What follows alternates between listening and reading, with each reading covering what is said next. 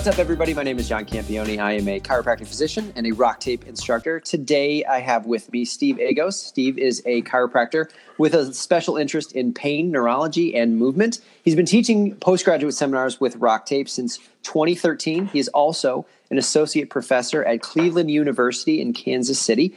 He's certified in selective functional movement assessment, functional movement systems, Cox technique, as well as many others. In addition to teaching for Rock Tape, Steve does technical writing of our manuals. He writes for the blog and in publications for the company as well. Steve has a special interest in CrossFit, Olympic weightlifting, kettlebells, and a lot of uh, other less traditional sports. Can't wait to ask him about that. Steve is also currently working towards his certified chiropractic sports physician uh, certification. And Steve, welcome. Thanks, John. Good to have you, man. Yeah, good to be here. I haven't gotten to talk to you in a while, I think. I think probably last time we saw each other was January in Mexico, right? Yep, it's that uh, you know, that terrible corporate meeting we always have that beach, awful so. corporate meeting. Yeah. I think my, my favorite story about that is something you posted in the instructor page on Facebook was the conversation you have to have with your bosses. right. It's like, oh yeah, I gotta go to this thing and oh, where is it? Mexico. yeah. Oh, we're so close to the beach. We never actually get to see the water though. They keep us chained to our desks. learning yeah, the whole time. Uh, they're really limiting us, yeah.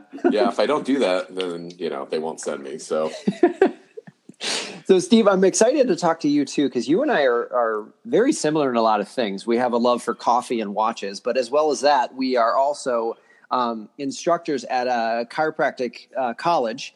So, we're seeing kind of two sides of things when we talk about the postgraduate side and the courses that we see. We see docs that are out in the field and uh, some of the different uh, things that they're doing uh, with their patients. But we also see, you know, the green, hopeful eyes of the students in school. And I can't wait to get into talking about that with you and the similar uh, similarities and differences that you have with them. But the first question I ask, have to ask all of our instructors is really, how did you get into rock tape? First and foremost, when did you start using rock tape or even learning about rock tape and incorporating it into practice or your teaching? Yeah, that's a great question. So um, I started using kinesiology tape a long time ago in very limited use. Um, I've been in clinical practice for 18 years, 11 of that's as an educator. And so before I started with rock tape, many years before I started with rock tape, I dabbled a little bit, like a lot of our instructors have, in using kinesiology tape. And it's that age old story where the tape just wasn't doing the one thing it's supposed to do, which is to stick to stuff, right? Stay on, so, yep. I mean, you know, that's kind of where rock tape even started as a company is nothing stuck. So that's where they developed a new product. So uh, I wasn't that impressed with it. I also wasn't that impressed with the kind of the the. I didn't have any formal training, but I'd read some manuals and stuff, and it was just like this idea of origin and insertion and strengthening things and weakening things just didn't make a whole lot of sense. Mm-hmm. And the times I used it just wasn't really panning out. So if we fast forward to around it was either late 2012, maybe early 2013. Um, I got contacted by Rock Tape. I was already teaching chiropractic postgraduate seminars for another company since about probably 2009 or 2010. And so I'm not sure if they had seen me teach uh, at a different a different program for a different, you know, like at a chiropractic association or something, or how uh-huh. they found out about me. Mm-hmm. But they reached out to me and said, you know, do you want to be an instructor or want to look into being an instructor? And I had a lot of interest in that because I already kind of know how that postgraduate thing worked. And I went and audited a course and um, met Steve Capobianco, who's developed all of our courses over the years, and everything kind of clicked. And then 2013, I started teaching some courses, and uh, the rest is history, really. You were one of the handpicked recruited ones, huh? Uh, yeah, I guess so. Yeah. so, uh, you know, it's so funny because no matter what, that's always what it comes down to is I was using something else, it just wasn't staying on. And I think that really drives people away from tape in general. So it's really nice to hear that people are finding rock tape as a solution for a better quality tape that stays on, you know? Um, yeah. Was you know, the, go ahead. Sorry to interrupt you, John, but I mean, it's not just the tape product, it's also very much the way we teach it. Mm-hmm. And, and, you know that too. So, Absolutely. Um, you know, it's, I mean, I've had people, tons of people come to courses who've had like all three levels of another company's training and i'm sitting there going man you should be teaching the course. Like what are you doing yeah. sitting in the audience? And and you know you've probably heard this before too where people say you know the way i learned it was so complicated. I was so afraid of like having somebody spontaneously explode because i didn't follow a origin or an insertion or a lymphatic duct or i didn't wiggle the tape enough and they're just so intimidated that they won't even use it so uh, you know yeah, there's really two things that separate us apart from a lot of other approaches. One is the product, the other is definitely the the education that we give. I've heard exactly those things too. Is it got so complicated, people just dismissed it and they and they weren't doing it. Did, did you have that experience? Were you using tape and got frustrated and just said, "I just won't use tape"? Yeah, and I wasn't using much of it, so you know, again, I sort of dabbled in it a little bit, and I, you know, between the tape not sticking and the ideas of it not seeming to work, it just it was hard to convince myself to want to try to convince a patient to want to use it, and so you know, again, that's another thing I think we do a really good job. We provide lots of different levels of evidence for our the people who come to our seminars, and we are able to to give them the confidence to even want to use it, and you know, anybody in healthcare knows that buy-in from your patients is important, but certainly buy-in from the provider is equally as critical. Absolutely, yeah. So you actually uh, are one of the authors of our manuals, or at least uh, um, you know from an early stage when we were implementing the paper manuals. Uh, so a lot of that information is things that you helped write.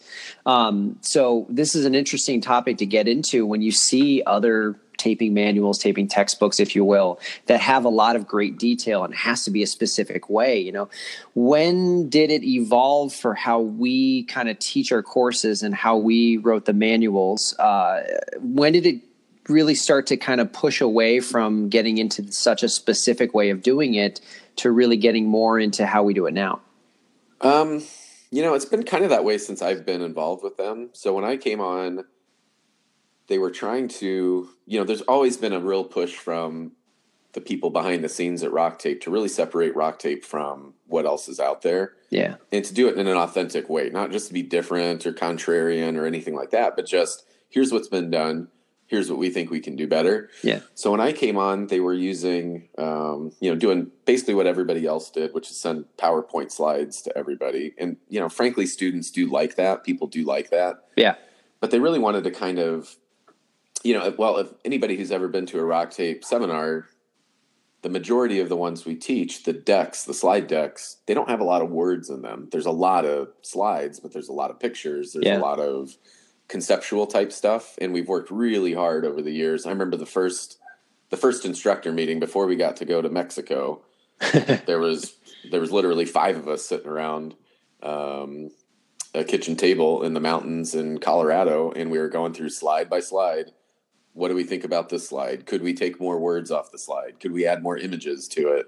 How do we get this concept without having words on the slide? And I'm sure when you came on too, Allison was still who's kind of like the the business person at at Rock Tape now. She was originally involved in the the education development side of things. Yeah. She probably she probably had you read um, Presentation Zen, right? That, yeah. You know, classic book on how to get all the words off your slides. So, oh yeah. So the the challenge we had is we didn't want to just send PowerPoint slides because if it's just a bunch of pictures, it wouldn't be that useful anyway. So they said, you know, we should really try to try to write this up, and that's one of my, I guess, hobbies, if you want to call it that, is writing. I do like to write, and so I did the first two taping manuals for the basic and advanced course, and then I think I did the blade. Well, I edited the blades one. Uh, Ethan wrote most of that, but the the writing. None of those are my ideas. None of it is anything that I came up with. I was simply taking Steve's work and Ethan's work and the other collaborators, putting it together and putting it into paragraphs and sentences and all that sort of stuff. So uh, I, I, can't take any credit for you know ideas or anything like that because that's all those guys. I have to bring this up because I remember a discussion you and I had waiting to jump on the bus. We were all going out with one of those instructor meetings that we were in Denver. And there was a weird term you had described to me, and I don't want to call him out, but I think it was Capo. You said emailed you something so late at night that you told you could tell he was tired. and he described some like some exercise that you were like, I have no idea what this movement is. What was the name of that exercise? Do you remember? I think it was, if I remember right, there was a note on one of the slides about um, an exercise called rainbirds. Rainbirds, right? I think it was rainbirds, and so you know we messed around. You know, we have that instructor Facebook page just for instructors, and mm-hmm. we were all goofing around and it finally struck with him. Like he didn't know what he was talking about either, and then it finally struck with him that he uh, he had been putting uh, in ground sprinklers in, and I think the brand name was Rainbirds.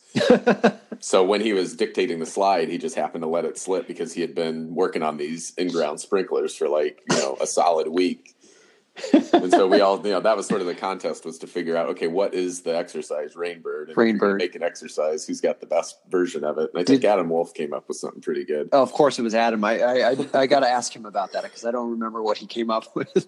yeah, I think it was Rainbird. yeah, and there was something else too that happened. Something similar happened in the um, when I was editing that Blades. Uh, manual too, but I can't remember what that one was. But you know what happens, you know, whatever you're thinking or doing sort of streams through your consciousness. oh God, yeah. in weird ways.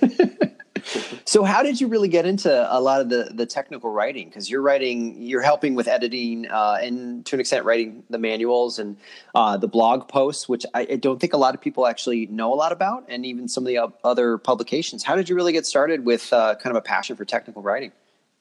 Um you know, mainly it was from just doing my own stuff because when I was teaching chiropractic seminars for another company, you know, I had to write my own stuff. When I was um, generating notes and things for students and courses at the at the college, I you know I wrote my own stuff there too. So I've always kind of liked writing in general, even like back when I was in high school. Mm-hmm. And then I've just had to make my own, you know, create my own stuff anyway. And so that was just sort of a natural thing of, you know, well, we don't want to send the slides out. What else could we do? Well, we could just write a manual.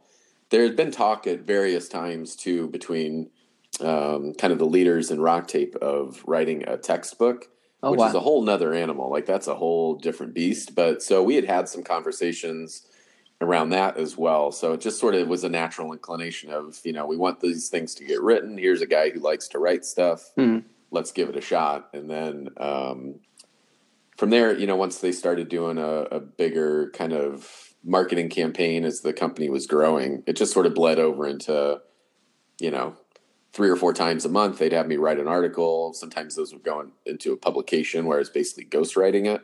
Yeah. Other times it was just going on the blog, and a lot of it was like sports specific things. Um, one of the favorite ones that I actually wrote was, I mean, there's been some like just kind of interesting ones. Like one I wrote on taping for rock climbing, which I don't know anything about. So you know, taping for like water polo is another one, which I you know I know what water polo is. I've watched it before, but I don't know.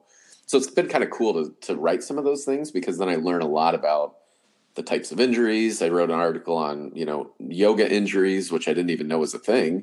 And then I found out, man, this does really happen. So it's been, oh yeah. But one of the favorite ones I wrote was um, they needed something for uh, about the fabrics and about use of synthetics and stuff. So I had to dive into all this research on synthetic fibers versus natural fibers, and you know, I learned more about what goes into our tape after that than I had ever known. So the thing I like about writing, I think, is that it it forces me to do some research on yeah. stuff that I may not have like looked at otherwise. And so I'm always learning, even though I'm writing something, I'm still learning about something new. Yeah. And that's a, a, always a really cool thing for me. That is very cool. I, I, find, you know, most people, they get educated because they're either, uh, for lack of a better way of saying it, required to kind of look up something or they have a passion for it too. And that's where a lot of people's knowledge come in, uh, come out of it. Yeah. Yeah. I'm, interested since you mentioned it too. I don't know if we've had kind of the opportunity to really discuss it, but you mentioned you had to research some of the materials that's found in the tape. And, you know, in, in the tips and tricks uh, section of, of the podcast, you know, I talk a lot about different things with the tape, just talked about removing tape and I think this might actually give us a lot of information about goods, the goods and bads of, of tape on on the skin, uh, with regards to like allergic reactions and stuff like that. Tell, can you tell us a little bit about the tape materials and some of the things you might remember? Yeah, the things I found out. Well, just talking with the company itself, um, our tape is well, our standard tape is um, like ninety five or ninety six percent cotton. Hmm. At some point, way back when um, like years and years and years ago, someone wrote somewhere that rock tape uses organic cotton, which we don't. So there Yeah. was one time somebody put on a blog, and then everybody was like, "Oh man, it's organic. Yeah. This is the best," and it's not exactly. So it's just you know conventional cotton, Yeah. but it's about 95, 96 percent cotton, and then the rest of the fibers to give it really the stretch that it needs is nylon. Hmm. So there's no latex in it. Um, we try to minimize the amount of synthetics in there, and the the the, the fabric industry is weird in that like natural fibers aren't necessarily more um, like more environmentally friendly necessarily Okay. and especially cotton like cotton to grow cotton it takes a lot of energy it takes a lot of water it takes a fair amount of um, chemicals and things like that so you know the the decision on rock tape's part and i had some conversations with uh, the people at rock tape about about this and so what it really boils down to is the choice of using natural fibers against the skin like cotton even if it is a little bit of a an industry that produces you know more waste than we would like Mhm. um, versus having synthetics so there's some tapes on the market that are like half synthetic fibers there's even some that are 100% synthetic and that's actually a selling point on the box at times Okay. And what I found in doing my research for this article was that synthetic fibers against the skin, um, they almost act like a kind of like a, a, a like a really fine sandpaper, and they can abrade the skin. But they can also, for people who are kind of sensitive to them, or Yeah. who maybe have other health problems, they can be hormone disruptors. Wow. Um, some of the chemicals can leach into the skin, and it's not so much the fibers themselves; it's the chemical processes that go to making them. Mhm. Sometimes there's residual chemicals from that process still left in the material. Sure. So the synthetic fibers themselves aren't necessarily that bad. It's just they can have residues of stuff that can leach into your skin and and be hormone disruptors. That I think that's probably where uh, one of the newer products we have is that hemp tape. Yeah, I was just thinking about know, that. So that's uh, kind of the best of both worlds, where you get the um, natural fibers, but then you also get the the much cleaner uh, environmental aspects of having hemp because hemp Yeah. pretty much grows on its own. You don't have to put fertilizers on it. You don't have to put pesticides on it for the most part. So I mean, you know that kind of gives people the best of both worlds. So if they're environmentally conscious, but they also want to make sure they're staying away from synthetic fibers, which is not a bad idea, then we have that hemp tape, which a lot of people really like that stuff. That's great tape. People are really liking that too. And hemp, if if I remember correctly, is, is quite strong. Yeah, I think you know I don't uh, I'm not a hemp farmer, but I think it's you know strong, stronger than cotton, and um, you know grows like crazy, and you know it's super easy to maintain. I mean, once you plant it, it basically just grows itself. Is my understanding of it. Yeah. And that hemp tape is uh, available now. I don't know. I haven't seen like a bulk roll of it, but um, the hemp tape does obviously come in the standard rolls. And, you know, for anybody who has any kind of reaction with tape, that's kind of like what Steve was, was mentioning is, is, you know, you might have different you're going to have different sensitivities of the skin obviously too so having a variety of different uh, types of tape is always nice because it's not that oh it's the tape on my skin it really irritates it well it could be you know that batch it could be you know that particular uh, cotton or nylon blend for you or that part of the body maybe try the hemp tape maybe try something with less glue or something like that with the rx tape Yeah, and I don't think um, I don't think they bleach it or color it or do anything. And I, you know, you brought up Yeah. another point with like a, a bad batch. You know, once in a while people talk about, man, I bought this box of tape and people have been reacting to it and stuff. And it's my understanding of the manufacturing process that the glue is always the same, Mhm. the fabric is always the same. The only variable really is what's going into the dyes and the color. okay And so one of the things, as I was writing this article, I was thinking about, you know, how come some people can use, you know, 10 rolls of black tape, it never gives them a problem. And then they use the 11th roll and that one's a problem. sure And I think, you know, if you probably put a lot of these colors side by side and really looked at them, I bet you you're seeing some variations. And I don't know, I have no basis to say this, but I have a, just based on like hearing people talk and people coming to courses and seeing what gets posted on the rock tape discussion groups on Facebook, it seems like the black tape, if people are going to have like a skin reaction to it or quote a bad batch, Mhm. it always seems to come back to black. Yeah. And I wonder if, um, and I don't know, I mean, this company would have statistics on that, but I mean, that just, that's been my impression. And I can assume that the, whatever goes into the color you know, dyeing that fabric black is somewhat variable. And I wonder if sometimes when people have like a, a skin reaction, it's not from the tape itself, it's not from the adhesive, but it might be from the whatever dyes they used, you know, on that batch to to color it. Would be my guess. So it's know, so I'm getting pretty geeky with that stuff. But I mean, that, that's kind of the theory that I've had for a while, and it kind of explains why people can use a ton of tape and then all of a sudden they just get a bad roll. Yeah. The only variable in that roll would be whatever they use to color it with. I guess. Sure.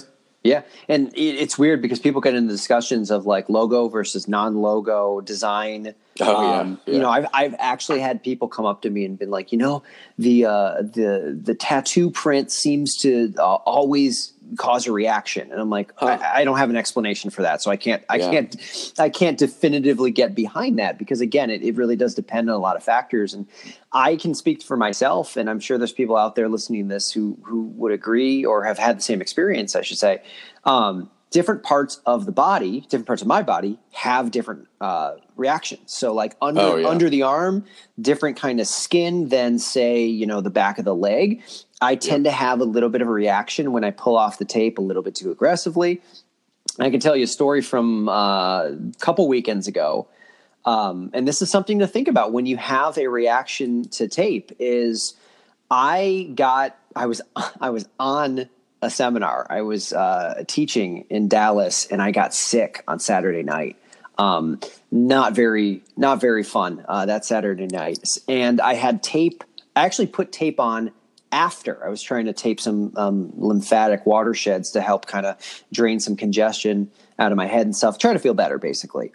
And I was using purple, uh, happened to be pre cut. Um, so I don't know if that factored into it, but I had the worst reaction to the tape where I laid it down than I've ever had anywhere. And it was on like just under the collarbone and, and, and on the abdomen. And I had those lines really itchy, really red. I've never, ever had a rea- reaction like that. So how I was feeling, what was going on in my body could also have played a factor to that too. So there's a oh, lot Oh, of, yeah. there's a ton of science that goes into how the tape is manufactured and how it works with it. But you know, the best part about this is, is I hear those stories very very rarely when someone Right. has uh, a bad reaction to the tape and i think what you had said about the syn- synthetic versus our, our cotton nylon blend is is totally true we're going to have more reactions with a syn- synthetic tape than we w- would with this tape and you know when you have the occasional reaction we can you know make modifications on it and maybe find a different color maybe find a different uh, um, rock tape rx or the h2o and see if that Yeah. has a better result to it Well, the body's so complicated too. You know, in our notes on the the cautions and contraindications page, you know, one of the things that people always wonder about is it'll talk about female hormone cycle for Mm. menstruating females, and that's just something that came out. You know, the more seminars we were teaching, the more we would have people report things like, um, you know, I've used tape all the time, no problem, and then I just happened to use it and had a bad reaction to it yeah most of the people who have those sudden reactions tend to be, you know, what we were finding is it tended to be females and there tended to be some sort of link to where they were on their menstrual cycle. And so, you know, skin is not independent of everything else. So it's going to, great point Anybody who's, I mean, there's a lot of hormonal things, you know, male and female that affect skin. So, Yeah. you know, I think an immune system, you know, if you already had an immune system reaction going, and then you put tape on, that's going to be a different condition than if you're Yeah. feeling well and you put tape on, Yeah. depending on, you know, how your thyroid's working, what your adrenal glands are doing, you know, I mean, so all those things factor into to what happens when we put that tape on. Yeah.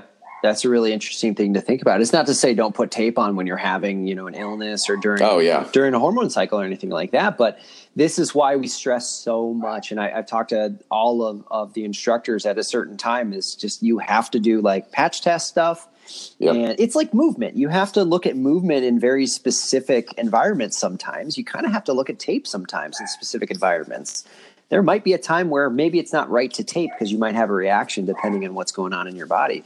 Right. Do we do we know that definitively? Not necessarily. So that's why you know patch test, try it out, see Yep. what, see what works. Right. Yep. We're getting so excited with the nerd talk. Your dog's getting excited too, man. Yeah, they bark if they hear anything outside, if anybody comes up to the door. So I wanted to do this from work, but you know, the irony of being at work is we have wired internet and I would have to stand in the hallway by one of the classrooms to get Wi-Fi. So that would be an interesting conversation. I, I knew the trade-off would either be getting heckled by students the whole time or having my dog screaming in the background. So you know.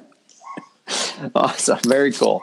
So let's get back to kind of uh, your history, Steve. And you said you were doing some uh, chiro seminars before. Were you already teaching at uh, Cleveland, Kansas City when you were doing these post grad seminars? Yeah. So my undergrad degree is in teaching. Even when I was in high school, I knew at some point in my life I wanted to be a teacher. Hmm. Um, you know, just that whole idea of like learning and teaching and um, you know, that ongoing, that kind of lifelong learner, you know, thing sure. really resonated with me. So even in high school, I knew I wanted to teach in some capacity. So awesome. Um, my undergrad degree is in chemistry teaching, and then I went straight to chiropractic school uh, after doing that. So what got you my, to want to go to chiropractic school with with that uh, with that passion? Well, I had a um, when I was in college, my girlfriend at the time, her father was an administrator at Palmer College of Chiropractic. Oh, okay. I did a. I I was about two years into into college. I didn't know exactly kind of what path I wanted to go on, so I went and talked to a uh, guidance counselor, and they had me take a test where it basically spit out what your ideal types of um, careers would be, and it gave me two options. One was interior design. Okay. And I have no idea why. And the other one was um, chiropractic, and I went, well, you know, I know absolutely nothing about that. Uh-huh. And so I had I had this unique opportunity to talk to my girlfriend's dad about it, and the whole idea of like natural healing, the body heals itself, all those sorts of things really resonated. So that really clicked too. And you know, anybody who's a good healthcare provider knows that it's a lot of teaching. You know, you can't be yep. a good doctor or a good provider of any type without doing a lot of education. So that was kind of a natural fit, even though um, you know, it was a different type of teaching than I thought. But the yeah. long term goal was always to get back onto the education side of things. So I started with Cleveland in 2007 after having been in private practice for about seven years. Mm-hmm. And, um, you know, that's how I ended up on the, you know, that education side of things. What were you teaching? What's that? What were you teaching? When I first started at Cleveland? Yes. Yeah. So I started as, I actually started as a clinician. So I was on the clinic floor and I was supervising students. So I was doing clinical education. Okay.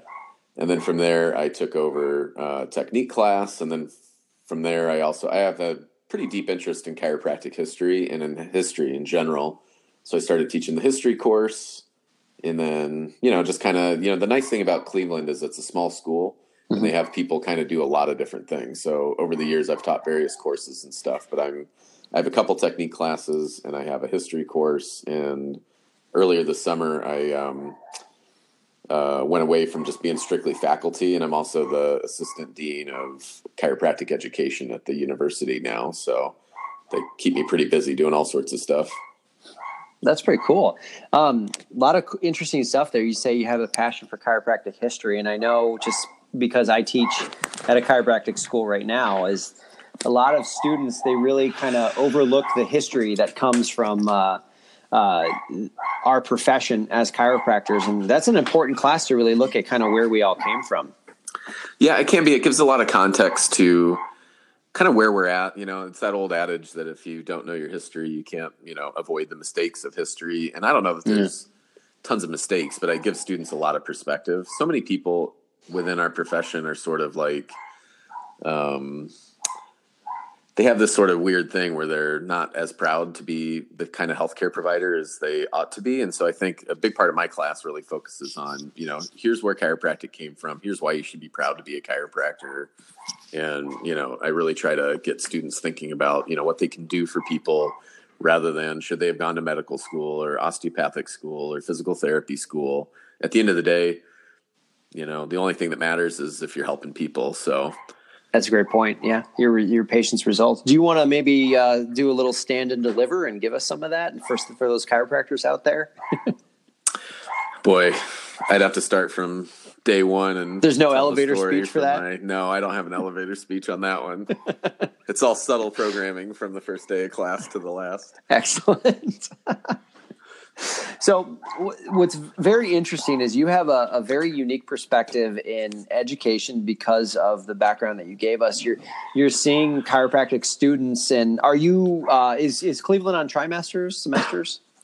Yeah, we're on trimesters, so we go year round, and we're on okay. like a basically like a 15 week term. So it's a oh yeah, same in national. It's yeah. not it's not as compressed as some. Like I've talked to people who are in medical school or osteopathic school, and they're even mm-hmm. a little differently compressed, where they you know, they have these like um, these kind of pods where they like learn everything about the heart from you know anatomy all the way out to treating it and stuff. And so yeah. um, you know it's an interesting. Students always say they wish they had you know two semesters and had the summer off, but I'm like, man if you had three months off, it'd be so hard to get back into it. So I really think the year round school works good yeah. for a lot of the professions because otherwise that break would just be a killer. It's so interesting you mentioned that. I was just watching a show last night about how summer break is actually very detrimental for education with what they call the summer slide. And, uh, it mentions other countries use year-round school, but with with more frequent, smaller breaks. And I'm like, oh, that's just like what we had in chiropractic school. And I'm like, that is actually much more beneficial. You know, we go for 15 weeks uh, with the school I went to, and then again we get uh, about two weeks off. And every now and then during school, like uh like Christmas break, there was one time I got four weeks off, so it was nice to kind of have that month off.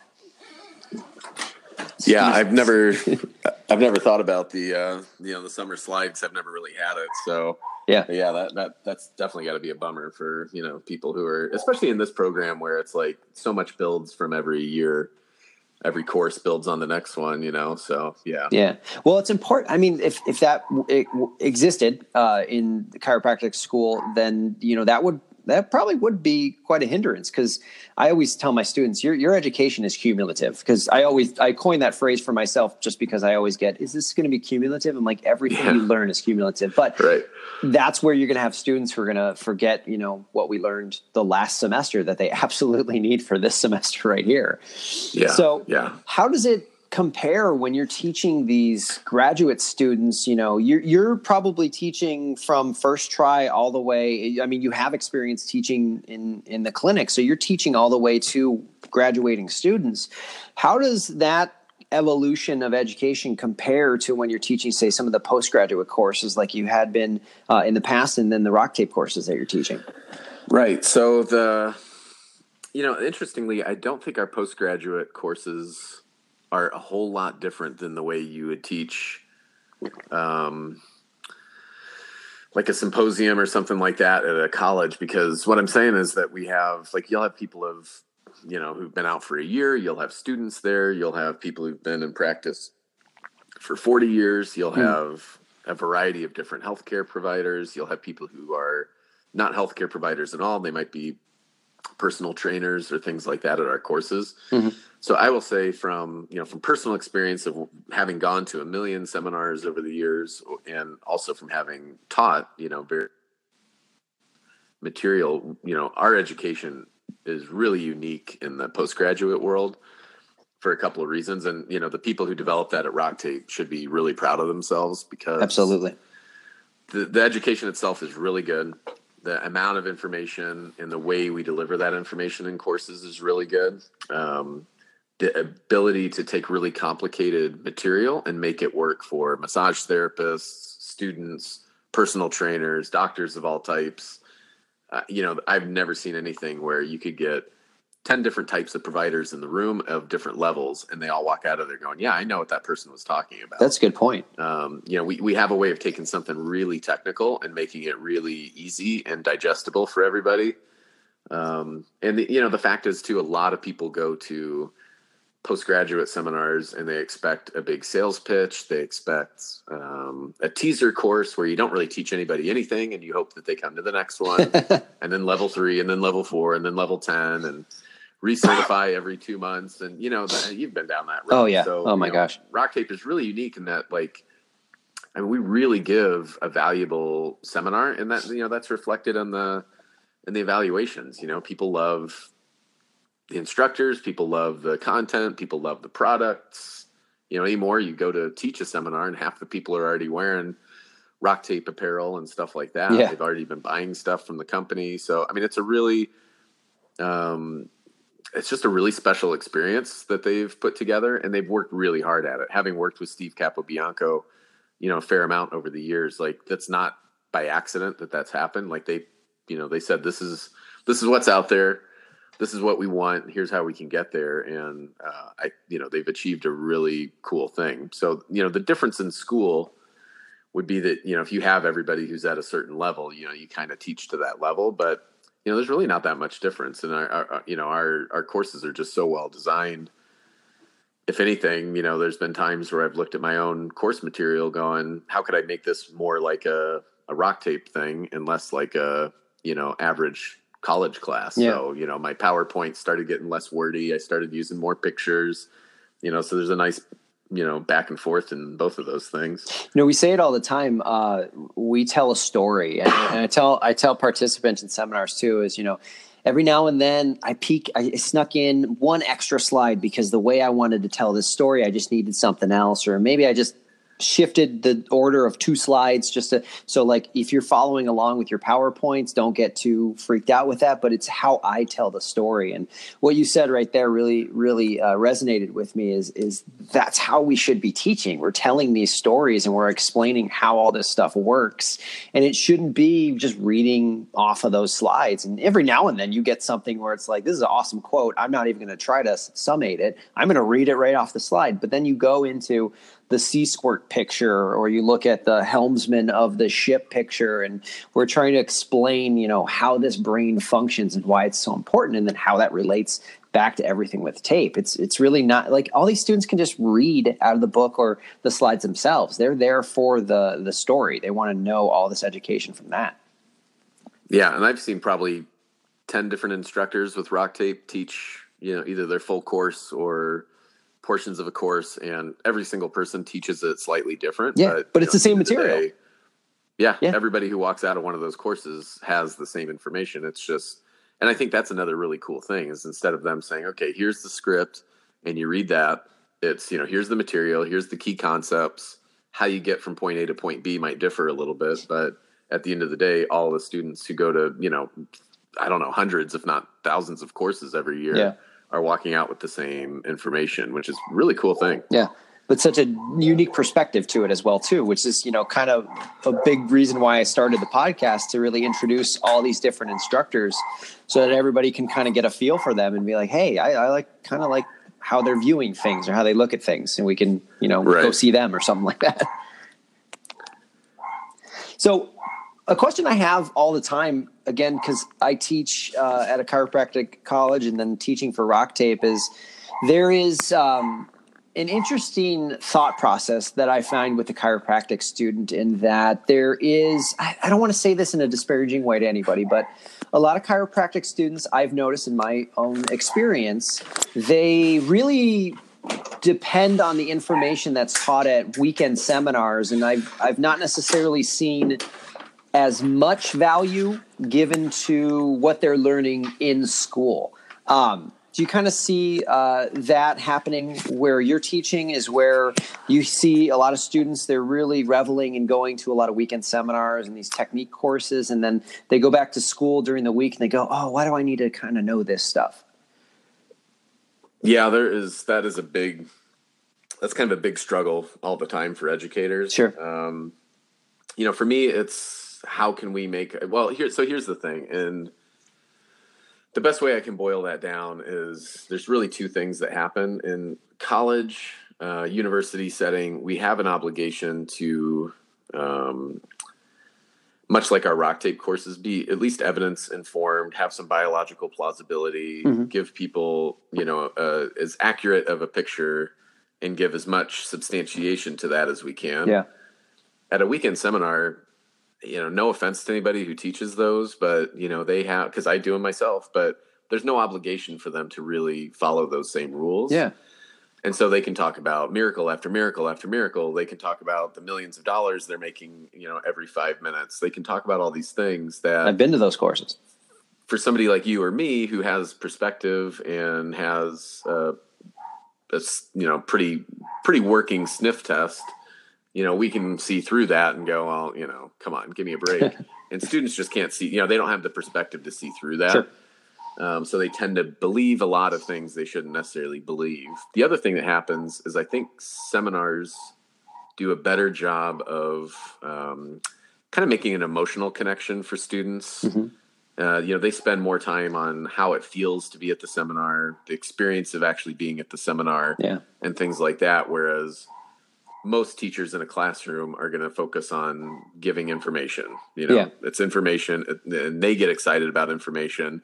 But if you ask somebody, you know, what gave you a, a feel good experience, it's not going to be the information. It's going to be a story somebody told, or it's going to be an emotional thing that happened, or you know, a miracle story that somebody told. And Yeah. you know, college teachers just aren't good at that. So it really boils down to the giving of information versus like the giving of a emotional experience. And you know, colleges really are focused on information, and they should be. You know, if we just went into every class and told stories about you know the one you know n of one patient then Hmm. you know i mean that's important to a certain regard but at the end of the day students have to understand what the reality is and that you know you have to know you have to know what you know when you need to know it and you have to take your studies seriously you have to take you know the stuff that seems boring seriously because that's what you're really going to be using somebody else's feel good story about a miracle that may or may not have happened um, you know, Yeah. isn't going to really help them when it's time to, to to help a patient, and that's what being in healthcare is all about. How many people can you really help? Yeah.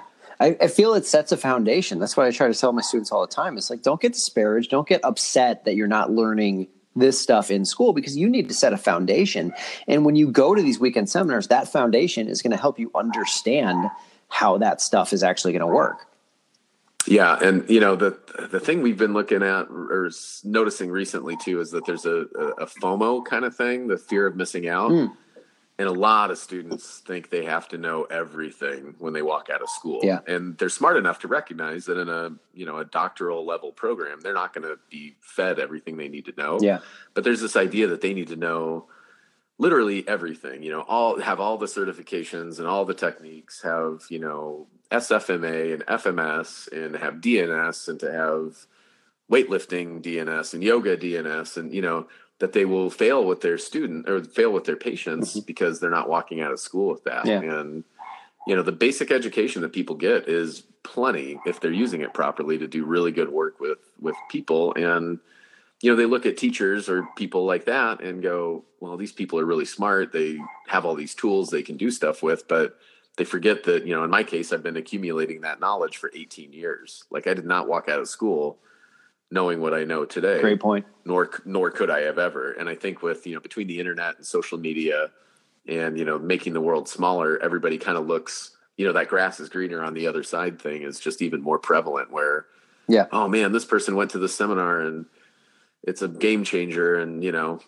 but the majority of patients need pretty basic care and respond really well to it. So you know, I think that's uh, that's just sort of a a cultural thing. This fear of missing out, having to know everything there's this idea, I think, a very strong cultural shift in our country too about um, like a literal fear of failing or a literal fear of not being the best at something that paralyzes people. Sure. And you know, the unfortunate reality in healthcare is you learn as much and you help as many people from your failures as you do from your successes, and that's just natural. You know, That's very well said. Yeah. I mean, you can't learn unless you fail to an extent. And I, maybe that's the word that's really bothering people. But if I get something wrong, guess what? I learned something. Now I now I know. Oh, that's the right answer. That's the right way to do things. Or there's a different way to try this. And now I at least know that uh, there's one way that didn't work on how to uh, treat that patient. right? Yep. So very cool. Very cool. So, Steve, I got to get into uh, really some more important stuff than all that technical, clinical stuff is uh, your love of coffee. I am a huge coffee fan myself. And uh, you actually, do you, am I correct in remembering that you actually are kind of involved in like brewing up some of your own coffee and Yeah. you have a, a very yeah, cool done- hobbies? Well, you know, we don't have kids, so that lets me become a hobbyist. That's how you do know, it. I've always been one of those. I've always been one of those um, people who's interested in a little bit of everything, but Yeah. you know, and so you know, I shift from hobby to hobby and stuff like that. Sure. But um, yeah, I've always been a coffee drinker and enjoyed it. But uh, probably three, well, about three years ago. Um, I was just mainly from Instagram. You know, I was popping around on Instagram. because I'm a very visual person and I like photography. So Instagram's kind of like my favorite uh, social media thing. And um, I just noticed that there's not a lot of like, um, not a lot of writing on coffee, like not a lot of like reviews on coffees and mm-hmm. information shared about how things tasted or how things were and stuff. And because I do like to write, I sort of had, you know, this idea of like, trying to write every day or almost every day in some capacity, but it's hard to come up with ideas. I'm not like a fiction writer or things like that. So I was probably subconsciously um, inspired by Tim Szymanski, who's another one of our instructors, and he's had this um, vlog, a YouTube channel for a million years that he he does a video every single day. So yeah, WOD Doc. It was kind of one of those things where I went, you know, I'm gonna I'm going to do this every day. And I just started writing about, you know, I, I, do a little bit of coffee roasting and go to cafes. And I was just sharing my experiences just for something to do. I mean, it's just an excuse to take some pictures and be creative and to do a little bit of writing every day.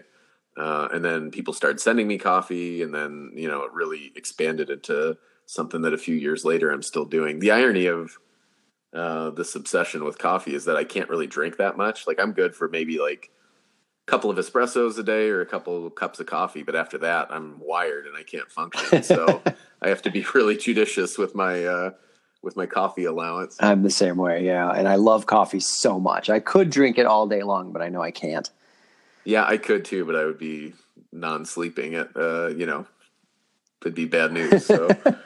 so you're still doing a lot of uh, is it mostly instagram posts and then kind of just uh putting giving your opinion on that you know, I, for a long time, when it comes to coffee, for a long time, I was writing like four or five reviews per day or per week, um, which is takes about two hours to put one of those together. Wow. So, you know, I was getting up super early and doing all this stuff, and then when my job responsibilities changed over the summer, I slowed way down. So I'm pr- probably doing it once or maybe twice a week if I have, you know, when I'm on a break or something like that, I can crank out a little more content. Yeah.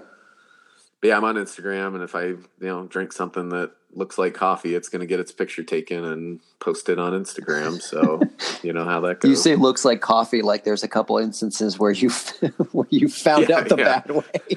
Just some some mud water. The other thing, Steve, that uh, I've noticed a lot of your different posts is you're getting into um, uh, a little bit more of the pain science realm, or I should say, more into the the pain science realm with some of the courses that you're taking for yourself. Can you tell us a little bit about some of the stuff you're studying now? Yeah, a few years ago, I went to Explain Pain from the um, Neuro Orthopedic Institute. Yeah. Lorimer Moseley and David Butler.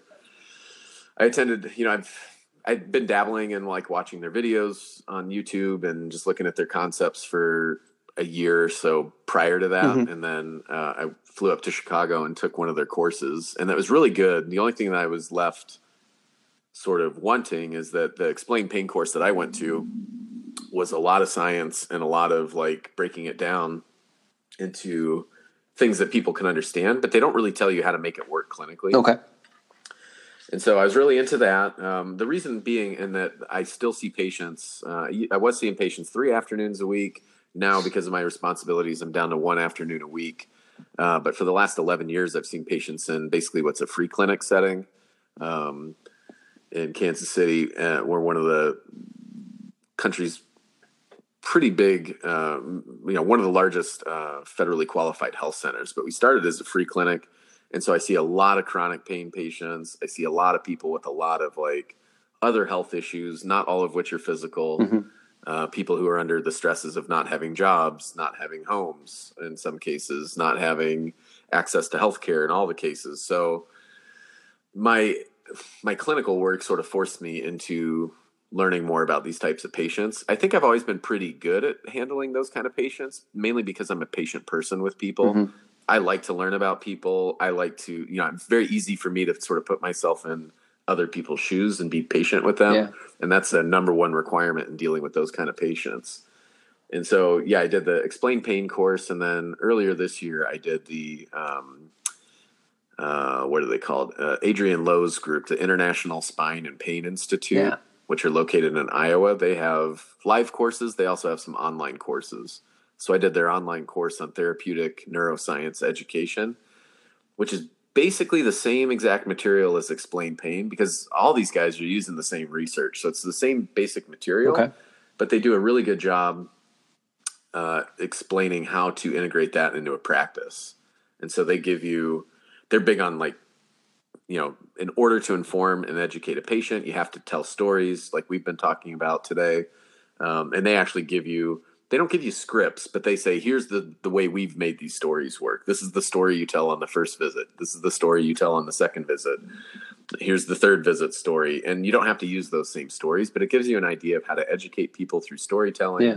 how to make things, because people aren't going to understand ion channels. Sure. But if you talk about what an ion channel does in terms of a metaphor, they're going to get it. And patients are much smarter than a lot of people give them credit for. So I've been really into that. And, you know, one of the things that we try to do, um, or that I certainly try to do, is if my institution sends me somewhere and spends money on, you know, educating me, I try to give that back to other people. So, you know, that's something that's kind of lacking in modern health education in general. So I had an opportunity when I was taking that course, I had an opportunity to um, have a couple hours with some PT students at a local program and talk to them about it, and they really liked it. And then I taught a couple just like after school sessions for our students, and they loved it. And now I've had a couple opportunities to teach it on the postgraduate level. So it's just one of those things that I have a lot of experience with, and um, now I'm starting to pick up my formal education with Excellent. but man, they're a complex kind of patient. Yeah. And um, for those people who don't deal with chronic pain patients and can still make a living, like more power to you guys. Sure. Yeah. Uh, I mean, that stuff uh, just really coincides with everything that we're doing uh, with rock tape and, and the blades courses because it, it, it, we, I mean, we took a lot from that same research, right? Yeah, very much. Yeah. All those, you know, low threats, you know, manage threat, educate patients to get buy in. That's all biopsychosocial stuff. And that's all what that explain pain and therapeutic neuroscience education is all about, all that. Yeah. Really good example of just how everything works together. You know, uh, it's not to stop doing one thing in your practice to do something else. It's all working together. Yeah, and you know, in rock tape too, it's you know, this biopsychosocial world is kind of interesting in that there's more so on the physical therapy side of things than I would say the chiropractor side of things. Um, there's this real push into the psycho and the social, where there's a pretty decent sized group of physical therapists who really don't even touch their patients anymore, and it's all education, it's all you know, cognitive behavioral therapy and stuff like that, and they're getting way away from you know the biomechanical biomedical biological side of things and the important thing to remember is that's bio it's psycho and it's social Yeah. so you know the rock tape courses are cool because we're still you know we're still addressing the the the biological part of it but we're also putting it in the context of you know making patients feel safe having buy-in from patients and all that sort of stuff i mean i think it's a big mistake for for you know manually oriented therapists to get away from that because that's what patients expect. Yeah.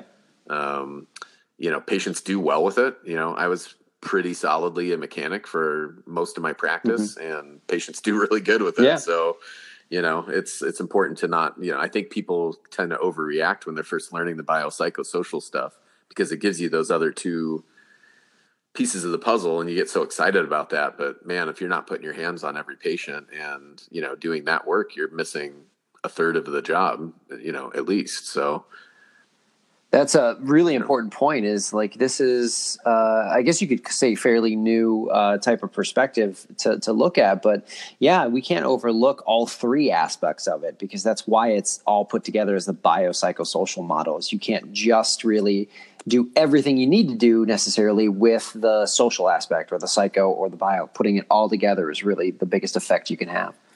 yeah absolutely and it's you know it's making the information work for the patient you know if you take an x-ray and you see a gnarly hip and you say well your hip's degenerated it's falling apart it's grinding around in there you're screwed you know that's not a responsible healthcare practitioner anyway so you know a big part of the biopsychosocial stuff is you know really just being a responsible healthcare provider using testing using therapies using everything responsibly and you know getting away from fear tactics and things like that that I think a lot of healthcare providers have kind of relied on. great point to get patients to to motivate patients. But if anything, fear doesn't really motivate people; it unmotivates them. If you you know if you throw the do a postural exam of somebody and throw the kitchen sink at them and say, "Man, you're terrible. Everything sucks. You, you know, why are you so weird looking?" Like people are going to walk out of there going, Yeah.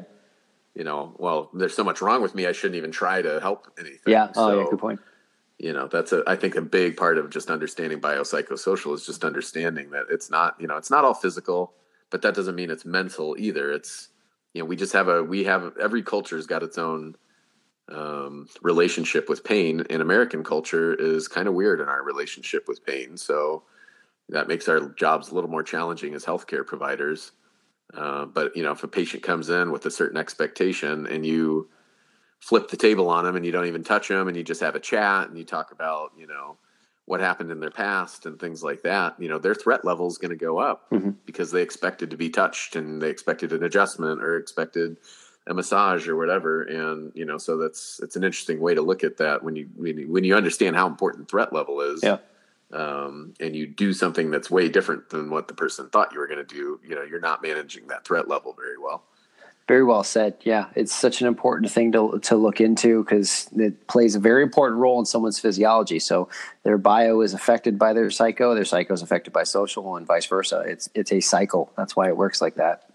yep So, Steve, it's kind of the end of the year. Uh, so, but I'll ask the question anyways. Uh, where are you going to be uh, next if you're traveling anytime soon? Yeah, I I barely travel for rock tape anymore. Once in a while, I can take on. Well, so far I've only done one Vine tour that worked on my break schedule because I have so much going on during the week, and I really need to be uh, at the university when I'm supposed to be there. They, you know, it's hard to like leave in the well, it's impossible to leave in the middle of the week. Yeah. I have classes every day, um, and then the weekends are you know, ever since we changed to doing the two eight hour days for our taping seminars, Yeah. it's real hard to get back, you know, in time for work on at eight thirty on Monday morning kind of thing. I know So, it. a few years ago I kind of wound down on on traveling much for rock tape. Mhm. If I can take an odd vine tour here or there, I'll probably try to do that. But otherwise I'm just teaching at um at Cleveland University in Kansas City.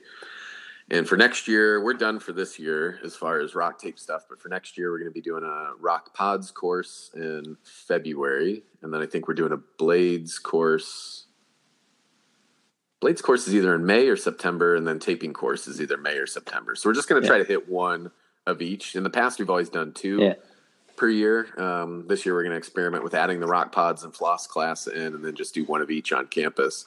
Kansas City's somewhat lucky in that we are kind of right in the middle of the country. yeah. And so we get a lot of vine tours going through, if not right through Kansas City, then within 45 minute drive of Kansas City. Mhm. Then they, pro- I bet you Vine comes through here probably every month. Oh, cool. And so, you know, yeah, I mean, there's tons of rock tape stuff in the area. So if it doesn't work at the school, then it certainly, you know, Vine is through here all the time. So we're a little bit saturated in this area. So that's why we're cutting back a little bit. But we have so many instructors and so many instructors who are trying to uh, really augment their their um, their living with teaching for rock tape that you know it'd be silly to try to work five days a week and then go out two days and you know be consistent with that. I did that for a long time, Sure. but uh, you know, business travel starts to It catches up on you. quick. You know, my students are always like, "Oh man, you're going somewhere cool. You're going to go party," and I'm like, "No, No. I'm going to go teach, and then I'm going to lay down and drink tea, Mm. and then I'm going to hopefully be able to teach the next day too." Yeah.